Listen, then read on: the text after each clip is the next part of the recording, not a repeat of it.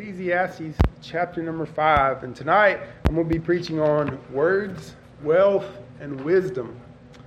And I'm going to be preaching from the, chap- the whole chapter of Ecclesiastes 5. And we need to be careful of each of those words. The first two, words and wealth, we need to be careful about. And then the last one, the third one, wisdom, we need to take after and follow. And we can break this chapter up, I think, in those three words words, wealth, and wisdom. So I'm not going to keep you on the porch long tonight, so we'll just go right into the house and, and get to the message. In our case, uh, in verse number one, we're going to be getting into the house of God. And that's what it says in verse number one Keep thy foot when thou goest to the house of God, and be more ready to hear than to give the sacrifice of fools for they consider not that they do evil. Be not rash with thy mouth, and let not thy heart be hasty to utter anything before God, for God is in heaven, and thou upon the earth. Therefore, let thy words be few. For a dream cometh through a multitude of busyness, and a fool's voice is known by the multitude of words. When thou vowest a vow unto God, defer not to pay it, for he hath no pleasure in fools pay that which thou hast vowed. Better is it that thou shouldest not vow than that thou shouldest vow and not pay. Suffer not thy mouth to cause thy flesh to sin, neither say thou before the angel that it was an error. Wherefore should God be angry at thy voice and destroy the work of thy hands? For in the multitude of dreams and many words there are also divers vanities, but fear thou God. So verses 1 through 7 deals with our words, and I think in particular in our worship. Because he says right at the beginning, keep your foot, keep thy foot when thou goest to the house of God. And so you had seven or five imperatives or five commands right there at the beginning. Keep your foot, be ready to hear, don't be rash with your words, don't be hasty in your heart, and let your words be few. So, right at the beginning, you've got those five commands, imperatives do this and don't do that. And all of these revolve around being disciplined, temperate, and self controlled in our minds and in our hearts and in our words. So the preacher says, Watch your step when you go into, or keep thy foot, watch your step when you go into the house of God. And I think watch your step is the way we would say it, keep your foot uh, we say this when we're telling somebody to watch out or to be careful. So you've been to somebody's house before and you're walking out the door and they say, Watch your step because they don't want you to fall, right? They want you to pay attention, be mindful where you're going. You're walking out the door and it's a drop down a little bit. Be mindful. Don't trip. Don't fall. And I think that's what he's telling us. Keep your foot. Watch your step going to the house of God. So when we come into the house of God, watch your step. So when you go, the preacher says that be mindful of where you're going. Be mindful of where you're stepping. Be mindful of what you're doing, where you're going, whose house you're going to, and mind your mouth. Go to the house of God, saith the preacher, more ready to hear than to give the sacrifice of fools. So let's think how all that fits together for a second. So there's a sacrifice, he says, that was given in the house of God that was the sacrifice of fools. And I don't think it'd be some unlawful thing, like they would bring in a hog or something to the temple to offer a sacrifice. The priest wouldn't allow that. That's not a sacrifice of fools. The fool is an unwise person, I think, who would walk into the house of God not watching his step. Because those, those two things are connected. So he says that you would keep your foot, watch your step coming to the house of God, because you don't want to give the sacrifice of fools. You don't want to come into the house of God without thinking, without discernment. You want to come ready to hear. Be more ready to hear than to give the sacrifice of fools. So if you think of those and how they're compared to one another. The way you're supposed to, come to the house of God is to hear and to listen and to hear the word of God. But the fool would give the sacrifice that would be the opposite of that to, to not be discerning, to not hearing God, but to maybe go through the motions. To receive God's instruction is what we're called here. It's an open heart to God's word, to hear and listen to the word, even to be corrected or instruction, instructed, blessed or encouraged. So it's not just to hear something and say, well, that was interesting and go, but it's to come and to be changed. Samuel said, Hath the Lord as great delight in burnt offerings and sacrifices as in obeying the voice of the Lord? Behold, to obey is better than sacrifice, and to hearken than the fat of rams. God told Saul to go and um, smite the enemy, and Saul didn't do it exactly right. And he said, Well, I thought this would be better to do it my way.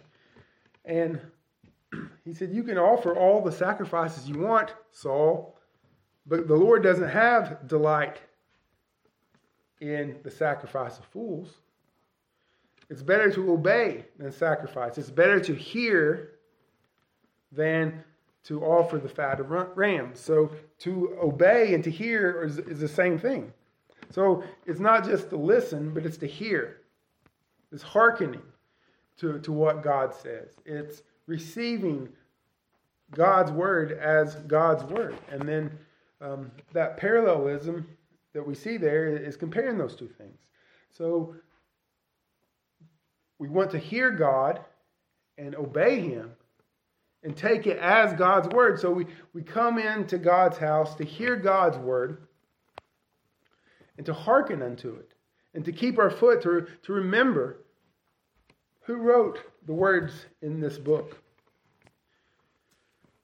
Now, the fool comes to offer foolishly, perhaps out of habit, perhaps because they think they're supposed to.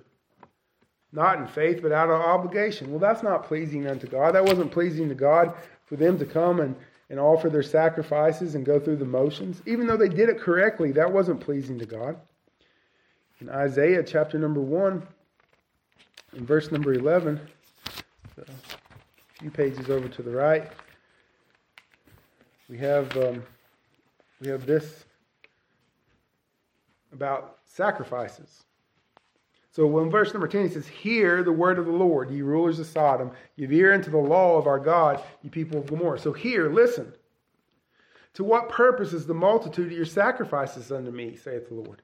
I am full of the burnt offerings of rams and the fat of fed beasts, and I delight not in the blood of bullocks or of lambs or he goats. When you come to appear before me, who hath required this at your hands to tread my courts, bring no more vain oblations Incense is an abomination unto me. The new moons, the Sabbath, the calling of assemblies, I cannot away with it. It is iniquity, even the solemn meeting. Your new moons, your appointed feasts, my soul hateth. They are a trouble unto me. I am weary to bear them. So the Lord God said, when you're coming to the house offering the sacrifice of fools, what is that to me? You don't come in faith, you don't come to worship me. You do what I tell you out of superstition or whatever the case. But to hear is better. So God calls them to hear and to listen, but also to do what God has said through faith. And so I think this is what it means to keep your foot. Be mindful when you enter into the house of God. Vanity, right? That's the, the theme of Ecclesiastes vanity. What is more vain than will worship? What is more vain than a, than a pointless, thoughtless, superstitious religion that has no object of faith in the Lord Jesus Christ? So we shouldn't come rashly, verse number two, with our mouth to the house of God. And don't be rash even in our prayers. So when we come to the watch our foot when we come to God's house. We're mindful of who it is we listen to, and we're mindful of who it is that we speak to. Be not rash with your mouth, and let not the heart be hasty to utter anything before God. Because God is in heaven, and you are in the earth, and let your words be few. God is the Almighty God. We're down here below. And it's not the distance that's um, the important thing. It is, it's, it's God is in heaven. He is upon the throne. He is the Almighty. He is the omnipotent one. He is the, the King of all kings. And so let us not be hasty and rash with our mouth when we come to the house of God and, and speak unto God. Light shed on verse number two by illustration in verse number three, when it talks about a dream coming through the multitude of busyness. And the fool's voice is known by the multitude of words. So we're just building on this illustration. And so now he's giving a, a um, giving the illustration on the same point that we're going along with about dreams. Well, this is an interesting verse. Verse 3 is So, what's the preacher mean by a dream coming through the multitude of busyness? Well, listen what the Cleveland Clinic said about dreams. Doctors have several working theories as to why we dream. Dreaming during a REM stage of sleep is associated with a consolidation of memories. That dreaming represents an important cognitive function, brain activity that occurs when we're dreaming, is similar to the memory processing brain activity we experience when we're awake. So, whenever you think about something all day long, your brain um, is, is processing, processing that in the night. It, it's just an important feature um, that, that helps us remember things. And, and so that's why when you're, he goes on, when you're experiencing anxiety or stress, you tend to dream more because you got a lot of your mind and it's weighing heavy on you. And so when you go to sleep, your brain is taking all the things that you thought about during the day and it's putting it in your memories and, and, and doing all the things that the brain does. And this type of dream, um, that's why the types of dreams that you have change whenever you're under stress or anxiety. The doctor goes on to say that nightmares and stressful dreams about being chased or in a frightening situation are common when you're stressed because um, our dreams are processing the emotions that you have. And so that's, that's one of the prevailing theories. And I thought it was interesting because it's sort of what Solomon said. Right? So, for a dream cometh through the multitude of busyness. So, this, this doctor is saying through their research, um, well, Solomon, so many thousands of years ago, was right that our dreams come from the multitude of busyness. When your mind is overwhelmed and you're stressed about things, or you've got a lot on your mind, then you might dream about themes that, that you're experience, experiencing. And the funny thing is, I was studying this and um, I was reading about uh, this, reading the commentaries and everything, and really, really thinking about it. And guess what happened when we went to bed that night? Had all kinds of uh, crazy dreams and so forth. Well, what do those dreams mean? Well, they don't mean anything. In fact, that's what the preacher tells us. For a dream cometh through the multitude of busyness, and a fool's voice is known by the multitude of words. So he's comparing dreams, which are also often nonsensical or terrifying, whimsical, ridiculous, or whatever, just processing the day's anxieties, or we don't even know why. But it's like the voice of a fool is known by the multitude of the words. Most of the time, the fool is one who doesn't know when to stop talking. Okay, so what's this have to do with anything? Well, keep your feet, watch your step, don't be rash with your mouth. Because when your day is full of care and worry and anxiety and trouble and a multitude of, of busyness, the temptation is for us to be towards God like a dream, empty and meaningless, or a fool's voice with a multitude of words.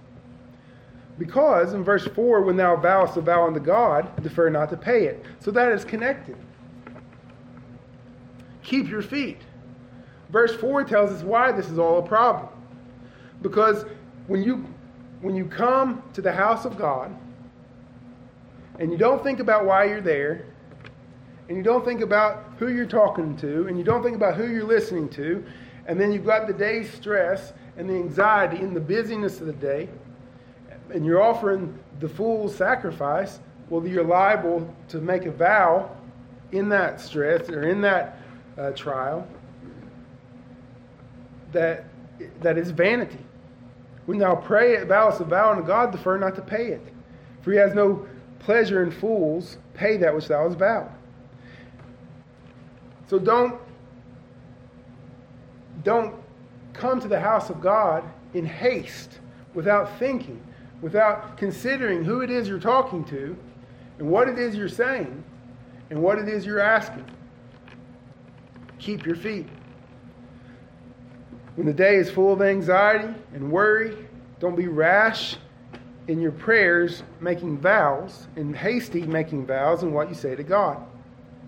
So, for example, Lord, if you grant me X, Y, Z, then I'll promise I'll do A, B, and C. Oh, if you only give me this, then I promise, I promise I'll do that. Oh, if you would only give me this, Lord. How many prayers have been offered in that regard, vow and a vow? Oh Lord, if you do this for me, I, I promise I'll start going to church. I promise I'll get my life right. You know, those kind of vows. I promise I'll do this, Lord. I think this is what it's saying. People want something through through and they're hasty and they don't think who they're talking to and they offer these vows. So don't be rash, be disciplined and measured. Certainly, I'm not saying don't pray. Certainly, pour out your hearts in faith. But don't be rash in making vows to God, thinking that once God gives you what you want, then we can just forget about the whole thing. Because that's what goes on with the rest of that section. God be angry at that voice when you say, Well, that was an error. I was under a lot of pressure whenever I said that. Let's not make too much of that. The Lord makes much of what you say to Him. It's not a vain thing to pray to God, it's not a vain thing to worship God. Everything out under the sun is vanity. It's certainly not a vain thing to, to pray into God. It's certainly not vanity to offer worship to God. It's certainly not vanity to hear the Word of God. In fact, this section gives us something very important to consider. When much of the, the surrounding thus far has been vanity and vexation of spirit, here he's saying the opposite. Here, watch your foot. This is important. Watch your mouth. This is important. Watch your ears. This is important. Because when you promise something to God, you have to pay what you promise. It's better not to vow at all than to vow something and then break it. Don't vow and cause the flesh to sin. Don't vow and write checks that you're not intending to cash or you can't cash. Don't make vows and then when it's time to do what you promised, find an excuse and crawfish out of it. Because God is not pleased with that kind of frivolous attitude towards Him. Vows are serious. In um, Numbers chapter 30, verse number 2, listen to what the Lord says about vows in His Word. Uh, Numbers 30, verse number 2. If a man vow a vow unto the Lord, or swear an oath to bind his soul with a bond, he shall not break his word he shall do according to all that proceedeth out of his mouth. You swear an oath to bind your soul, you shall do all that proceeds out of your mouth. The Lord is not. This is this is not something that the that one should take lightly. When you vow a vow, when you swear, um, the Lord holds you to that. Now, bad vows can even be redeemed. Um, remember Jephthah, um, whenever he said that he'd give the Lord whatever came out of his house first, and it was his daughter that came out. Well, um, Leviticus 27 actually gives the price of the value of a human. So, and it's specifically for that case. Because not everybody was allowed to work in the house of the Lord. And so it was only the Levites and only certain people were allowed to there. And so if somebody vowed a vow that they would give themselves unto the Lord, there was a, a wage scale that you could offer. And the priest would tell you how much that person was worth, and then you would you would pay that. You would pay what you owed. And Jephthah, I think, could have went to Leviticus 27 and said, "Well, this is what my daughter's worth, and I'm going to pay pay the vow that I owe." Also, Numbers 30, um, a wife could make a vow, and if her husband's standing there, Numbers 36 through 8, um, the husband say, "No, she she's not going to do that." So the husband could cancel out a vow that a wife makes, um, and and that kind of thing. But so that, that's not to say if you vow to do something sinful that the Lord wants you to make sin twice. Um, but the, the point of it is don't make foolish and rash vows. Let your yes be yes, your no be no. Don't promise something to God and then think that it, it doesn't matter. So, in the multitude of dreams and many words, there's a multitude of vanities. I'm not going to tell you what I dreamed because it was silly and no one would want to hear it anyway, right? Have you ever had somebody tell you about their dream and they tell you, and it seems like they've gone on for about 45 minutes about the dream, and you don't, you're lost. You don't even understand what's happening in the story. Well, that's because uh, dreams are are meaningless. They don't. We're not to follow them. The multitude of words, vanities, anxiety and stress, and dreams and pointless ramblings. It's meaningless. It's a vapor. It's fog on the river. So don't fear dreams or don't fear interpretations of dreams. Don't see them as guides or foreshadowings any more than the empty voice of the fool. Rather, fear God. He will keep you, He will protect you. Listen to God and not your dreams. Listen to God and not the multitude of ramblings. Watch your step Remember who it is you worship. Fear Him. Listen to God, not to your dreams. Listen to God, not the voice of fools. Hear the word of God. Watch your mouth when you pray. It's better in stressful situations like that just to confess your sins and praise God for His attributes. But be careful um, in in the vows uh, and, and trying to bargain with God. Adam Clarke said, if thou, if by disturbed state of mind during the day, or by satanic influence, you dream an evil dream, don't give way to any unreasonable fears or gloomy forebodings of any coming mischief. Fear God. Fear neither the dream nor its interpretation. God will take care of you, He will protect you. Most certainly, he that fears God need fear nothing else. Well may an upright soul say to Satan himself, If I fear God, and because I fear him, I do not fear thee. So, watch your words um, as, as we worship. Well, we leave the house of God, and now we head back to work, look around at the world's wealth, and then we, we see what kind of problems are out there with wealth. So that's the second part of the message, starting um, in verse number 8. If thou seest the oppression of the poor and violent perverting of judgment and justice in a province, marvel not at the matter.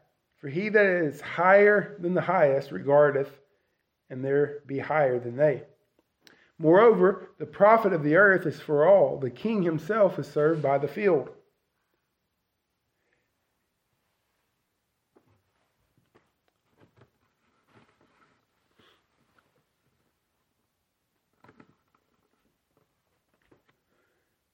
In verse number 10, he that loveth silver shall not be satisfied with silver, nor he that loveth abundance with increase. This is also vanity. When goods increase, they are increased that eat them. And what good is there to the owners thereof, saving the beholding of them with their eyes?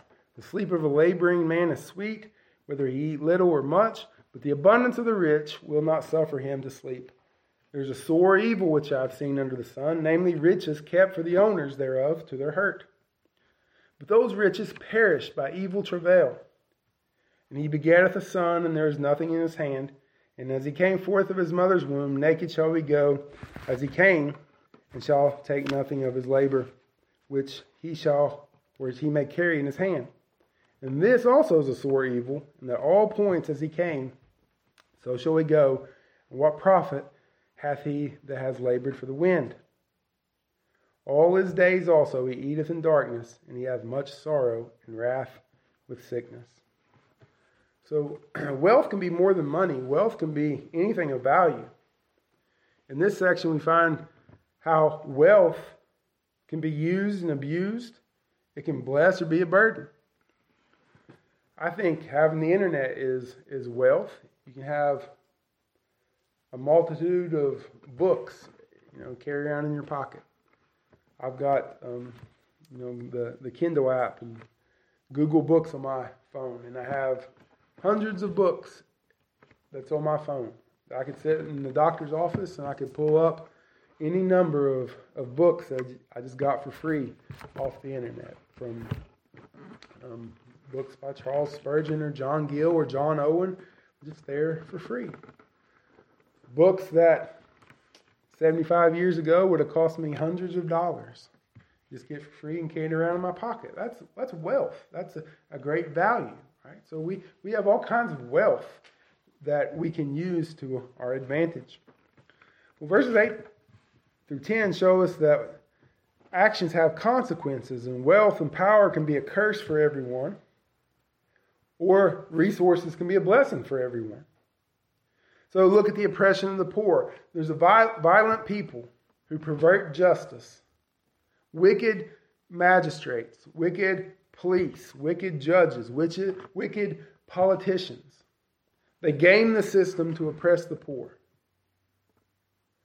Now, who do you call when the police rob you?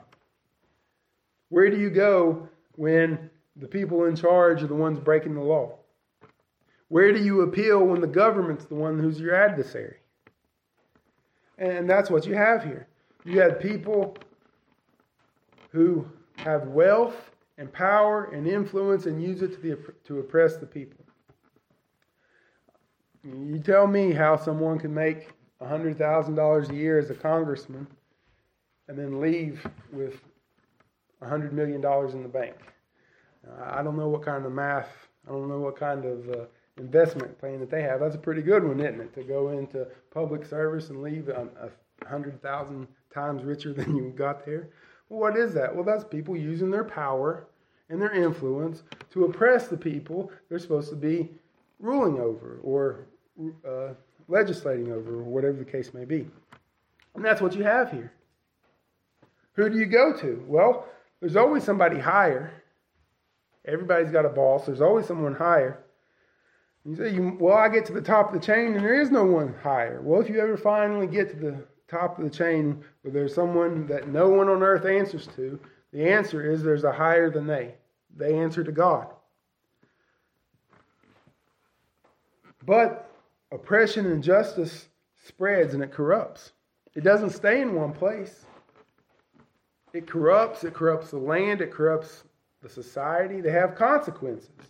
So here you have somebody who's poor and they're oppressed, and it goes all the way up the ladder to the, the highest person in the land. And that sin has impacted everybody along that line. So you think about that one oppression and how many people and how widespread it affects. So they use their wealth and their power for a curse, not only upon themselves, but to their whole um, sphere of influence.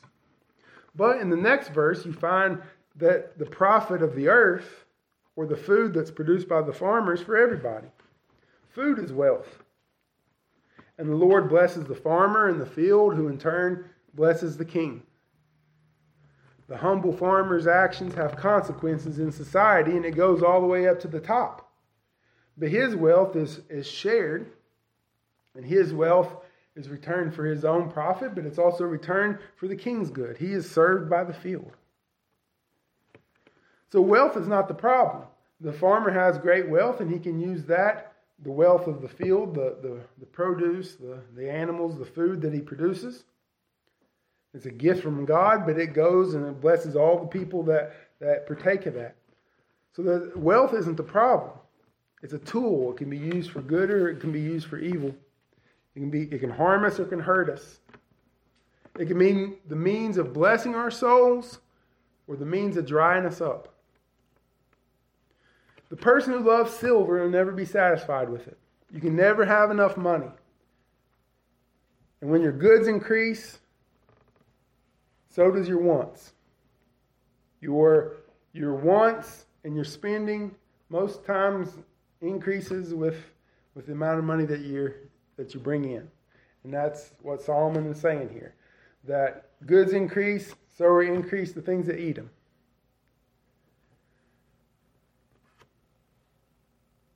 And so you're never satisfied. Always just a bit more. Wealth cannot satisfy because there's always something there to take it away. There's always something that breaks. There's always some bill to pay. There's always uh, something to come along to, to want to gobble it up. In verse 12, we had a hard-working man who comes home from work and he's exhausted. He lays his head on his pillow and drifts straight off to sleep. The sleep of a tired man is sweet. You ever had that sleep before? You've worked so hard that you didn't think you was going to be able to, to make it. You're so tired that, that, that didn't even feel like eating. Just come home, go straight to bed.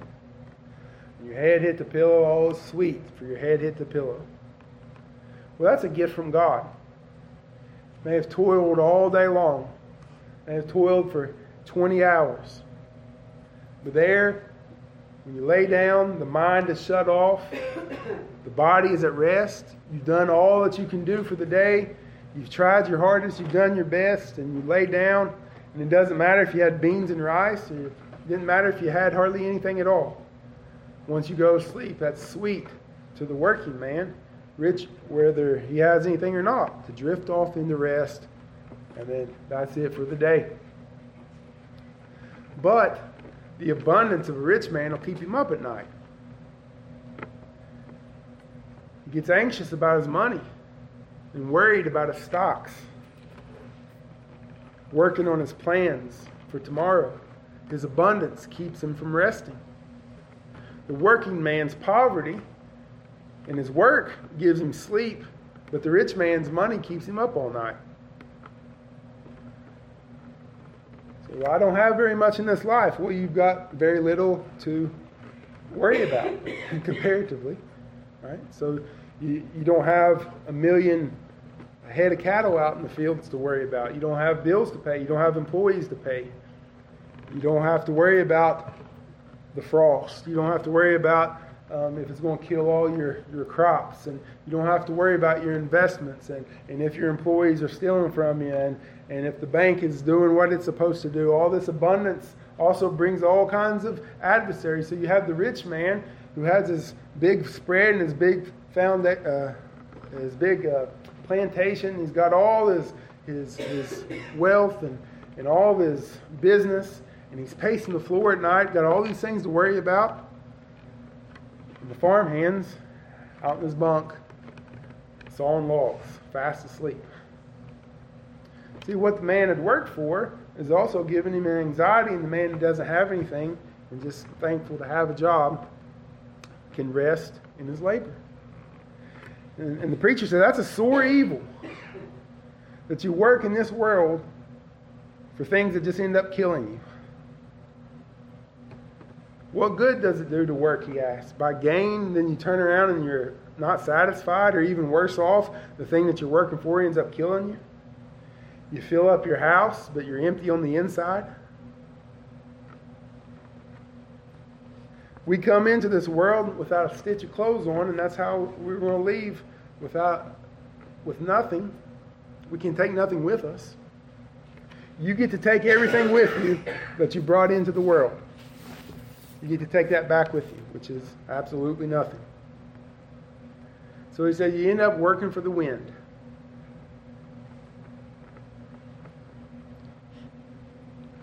my mom hoarded, not hoarded, but she collected stuff, and she has all kinds of little knickknacks and stuff that she had collected um, over the years. But she liked it, and she got a lot of pleasure out of it.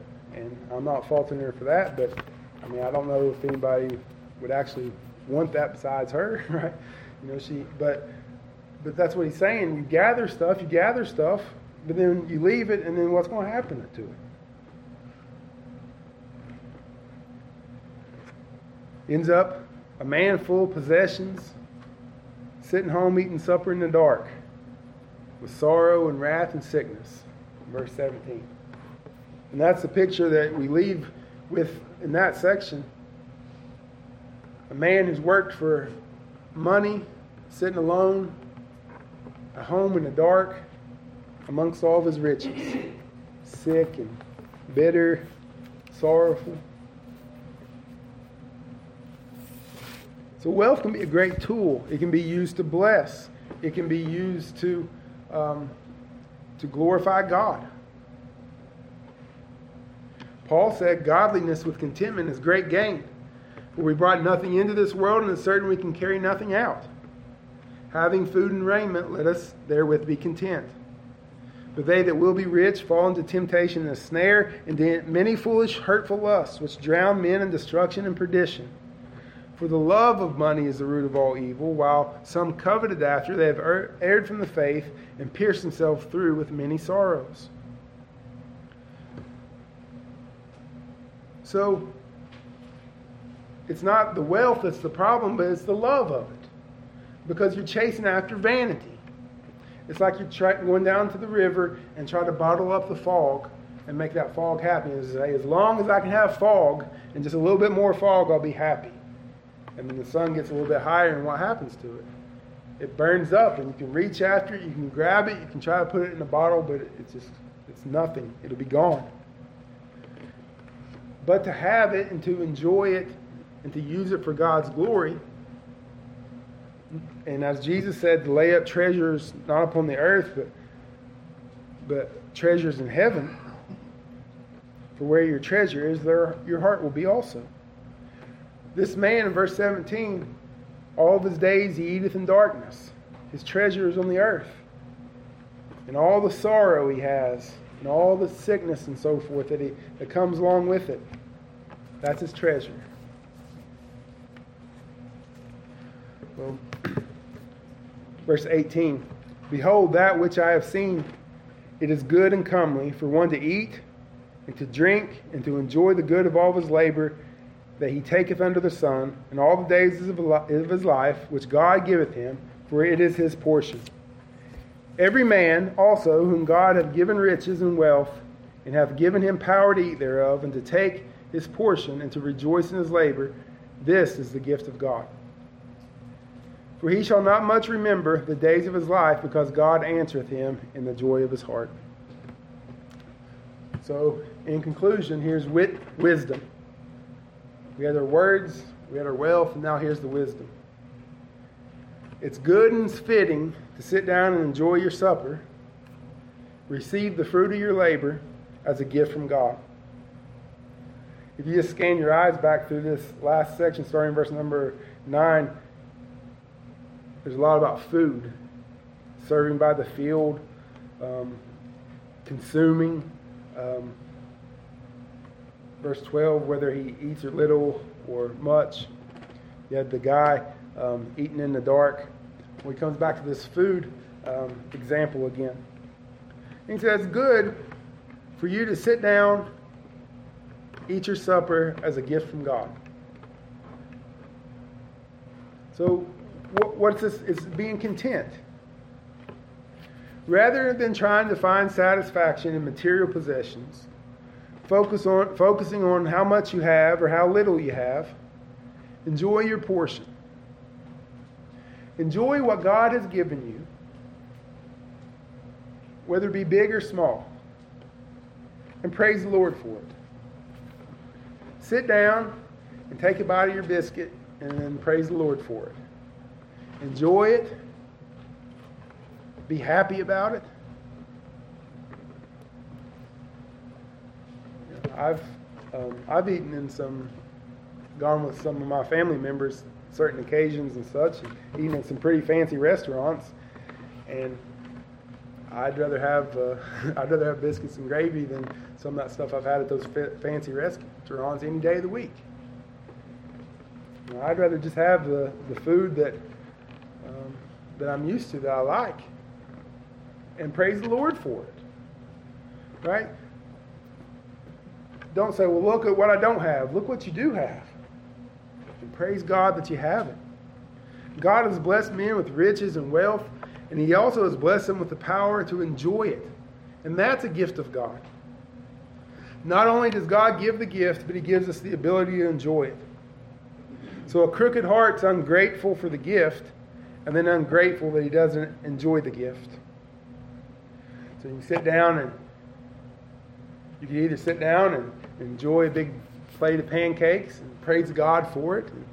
praise God for uh, the, the fact that you can get out of a tree, you can get the, the sap out of a tree, a maple tree, that is probably the sweetest thing that, that there is, and pour it all over that pancake, just stuff that just comes out of a tree, and pour it all over the pancake. And taste, oh boy, it's so good, and you praise God for that.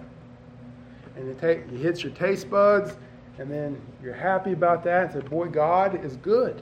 Not only has He given me this food to eat, but He's given me taste buds to enjoy it. And He's given me a house to eat it in and a family to eat it with. Isn't God good? Sit down and forget about the vanity of life for a while. You know, you come home and you sit down and, and you have supper. Forget about the, van, the vanity and the vexation of life and remember that God has given you more than you deserve. And, and enjoy that moment with your family. Enjoy that moment in the goodness and blessings of God. Because what's already happened's already happened. There's nothing you can do about it. And what's going to happen tomorrow, if you make it to tomorrow, is still in God's hands. Enjoy the portion that God has given you and rejoice in it. Because otherwise, you're happy about the past, you're sad about the past, worried about the future, and then skipping the present. Skip in the gift that God has given you. Enjoy what God has given you now, this portion now. Enjoy and rejoice in the labor because it's the gift of God. God is good. And you only find contentment in Christ. You were made to enjoy the gifts of God, and it's only through Christ can you enjoy Him forever. So, in closing, I'll read Hebrews 13 5 and 6. Let your conversation be without covetousness, and be content with such things as you have. For he has said, I will never leave thee nor forsake thee. So we may boldly say, The Lord is my helper, and I will not fear what man shall do unto me. God add the blessing to his word.